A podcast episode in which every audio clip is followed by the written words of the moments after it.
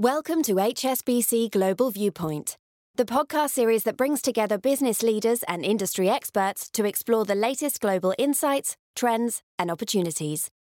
Make sure you're subscribed to stay up to date with new episodes. Thanks for listening, and now on to today's show. The following podcast was recorded on the 18th of January 2024 by HSBC Global Research. All the disclosures and disclaimers associated with it must be viewed on the link attached to your media player. And don't forget that you can subscribe to this weekly podcast on Apple and Spotify or wherever you get your podcasts by searching for the Macro Brief. Hello and welcome to the Macro Brief. I'm your host, Piers Butler in London. Venture capital, or VC, has been an important source of funding for potentially transformative technologies and businesses for more than a quarter of a century. But what are VC investors focusing on today? From generative AI to gene therapy, and from cloud to clean tech, this week, we're taking a look at some of the sectors in the VC spotlight. I'm joined in the studio by Mark McDonald, Head of Data Science and Analytics. Mark, welcome back onto the podcast. Thanks for having me on again. So, you've just published the second edition of Funding the Future. Firstly, remind us what this publication aims to do. Funding the Future is a publication in which we track data on venture capital investments. And the, the rationale for doing this is, is kind of twofold.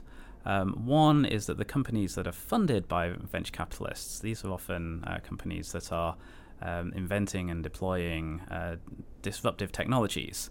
And so these companies often end up growing to be either big public companies themselves or competitors to uh, big public companies. So that what's happening there is important from a disruptive tech space anyway. Uh, and I think also it's uh, something where you know, these these companies um, that are, that are being funded, the activities that they're doing can end up influencing the overall economy. A great example being, uh, you know, OpenAI. It's a private company. It's received a lot of venture capital funding. So have many other generative AI companies. Generative AI has had a massive impact on public markets. So it's important for investors in the public markets too. So the more you know about what's going on in the VC world, the better you are equipped at, uh, at highlighting what's going to happen in the public markets. And in fact, you've de- developed a tracking tool. Is that right? Yes, we've got the uh, the HSBC VenT measure. Uh, this is really something which allows us to track, uh, you know, the current level of venture capital investments relative to recent history. Uh, and the, the rationale for that is if you look at the pattern of uh, capital being deployed in, in VC investments, uh, we saw a, a, significant increase in 2020 and 2021. Uh, and then that's now had two years of se- sequential declines. It was lower in 2022 and 2023. And it's now back to levels that sort of typical for pre COVID. And so, one way to look at that would be to say, oh, okay, this was an anomaly and we're now back to normal. Uh, but in reality, humans and financial markets don't work like that. People make decisions based on you know what's happening right now. And so, companies that were receiving venture capital investments and VC investors themselves will have been making decisions in 2021 based on you know, a continuation of that um, surge of easy money. And so, the sequential declines over the last two years will have felt like a fairly significant crunch.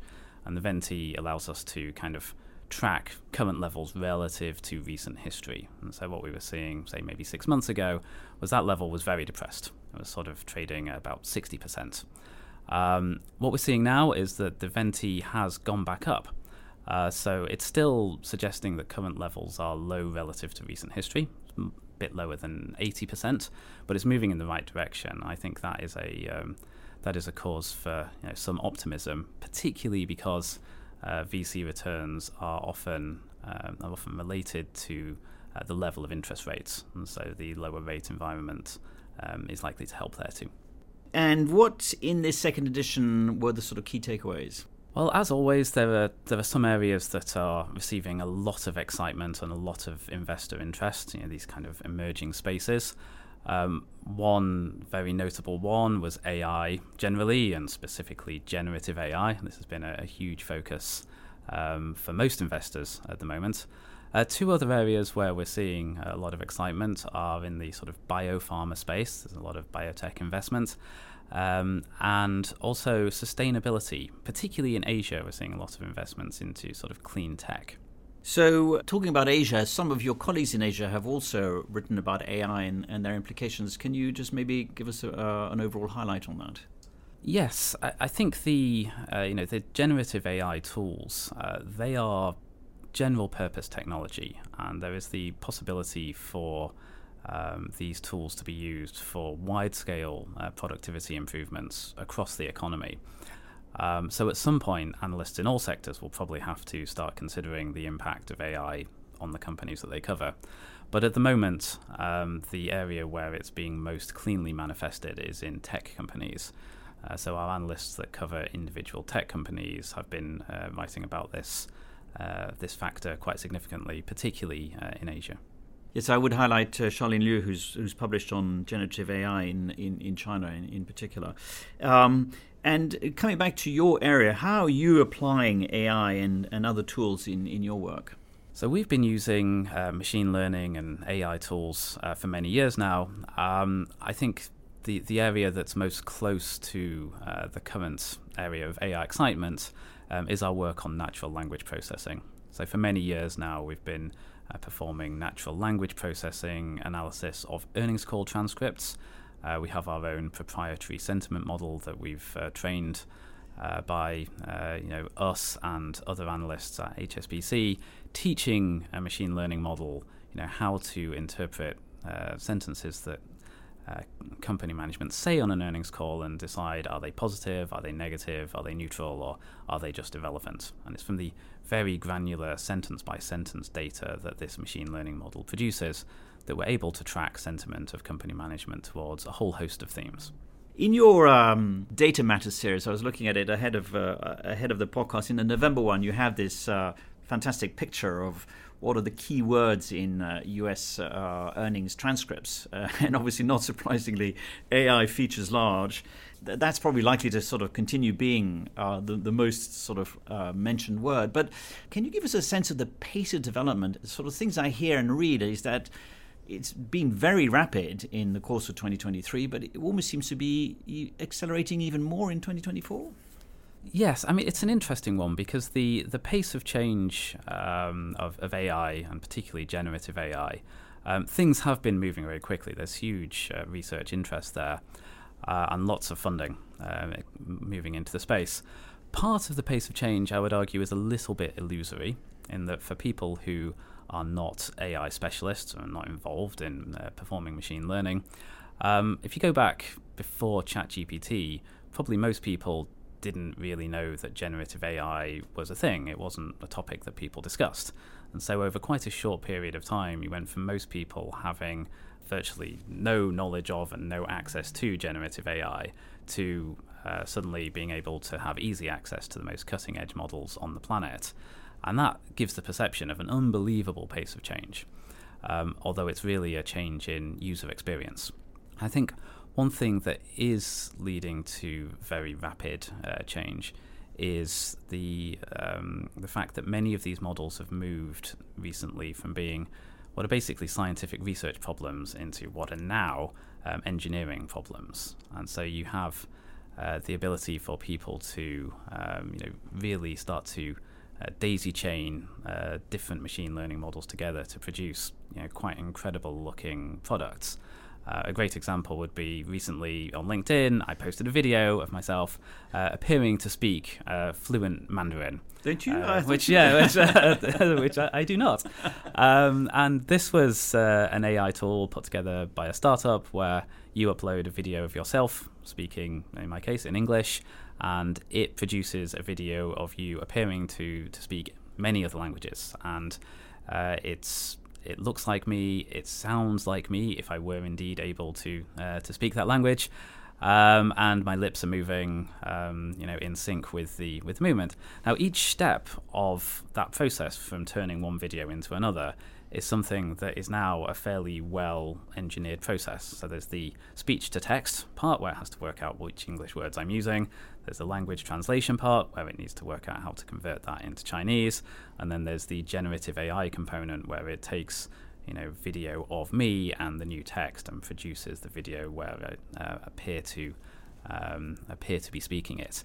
And e- each of those individually is is not that remarkable, um, but when they're stitched together, it produces this really like staggeringly impressive product. Um, and I think increasingly we're going to see people finding ways of using these tools to produce products that do things that until recently would have been science fiction. Are you worried or excited about the prospect of having a digital twin?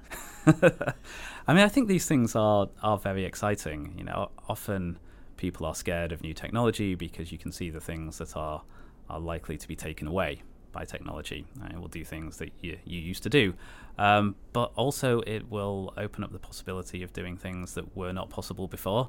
And hopefully, it will free up some time to uh, to spend on higher value activities that AI can't do yet. Yeah, I guess it, uh, if you can rely on the digital twin, it'll be able to multiply your marketing capability. Exactly. So the productivity implications are, qu- are quite significant. I, w- I would think so. Yes, I think there are uh, you know many areas where AI can lead to uh, quite significant productivity improvements. So by the end of 2024, we're likely to see some pretty major changes? Yeah, I would think so. I mean, generally, when disruptive technologies come in, they, they tend to follow an S curve where it's steep acceleration at the beginning and then at some point it tails off. Uh, but I think with this technology, we're still quite early in the acceleration phase. Uh, you know, this technology is so new for so many people that it, it's taking time for people to to identify the most productive ways of using it. And I think we're still quite early in that process. Well, on that note, uh, Mark, I'm sure we will be having you back on the podcast to talk about some of these developments. But for now, thank you very much for joining us. Thanks for having me. I look forward to your returning. Here's a roundup of some of the other reports published by Global Research over the past week. The latest data showed that UK inflation ticked up unexpectedly from 3.9 to 4% in December. Our economics team say that some strength came via volatile components, ranging from computer games to theatre tickets. These numbers suggest that inflation stickiness has not been entirely banished. And they say this supports their view that UK rate cuts will not happen until the second half of the year. Our LATAM economists and strategists have just published a new multi asset outlook. They see a two speed region in 2024, with Brazil and Mexico ahead of the pack. The inflation picture has improved markedly across LATAM. Central bank rate cuts will continue throughout the year, and there will be less political noise. The report assesses the implication of the currency, equity, and rates markets. And it's the final call for our live insights, where I'll be putting your questions to our chief global economist, Janet Henry. The event is taking place on 19th of January at 3 p.m. UK time. For details on how to register and more on the reports mentioned in today's podcast, please email askresearch at hsbc.com. So that's it for this edition of the Macro Brief. Thanks very much for listening. We'll be back next week.